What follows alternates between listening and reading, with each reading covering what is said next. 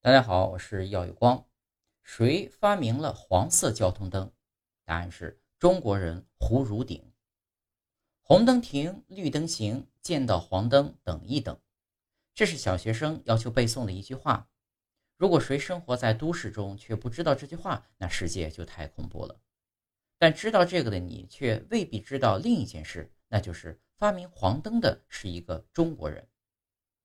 十九世纪初，在英国中部的约克城，红绿装分别代表女性的不同身份。其中，着红装的女人呢，表示我已经结婚；而着绿装的女人呢，则是未婚者。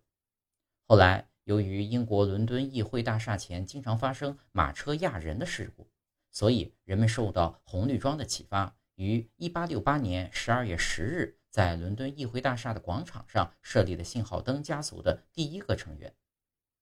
黄色信号灯的发明者是我国的胡汝鼎。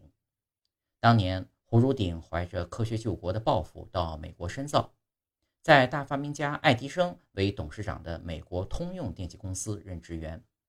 有一天，他站在繁华的十字路口等待绿灯信号。当他看到绿灯正要走过路口时，一辆转弯的汽车与他擦身而过，吓得他一身冷汗。回到宿舍啊，他反复琢磨。终于想到，在红绿灯之间再加上一个黄色信号灯，提醒人们注意危险。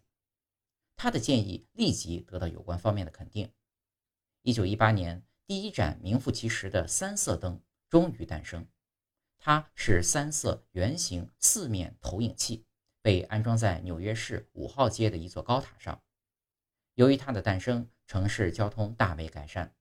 于是，红。黄、绿三色信号灯即以一个完整的指挥信号家族遍及全世界陆海空交通领域了。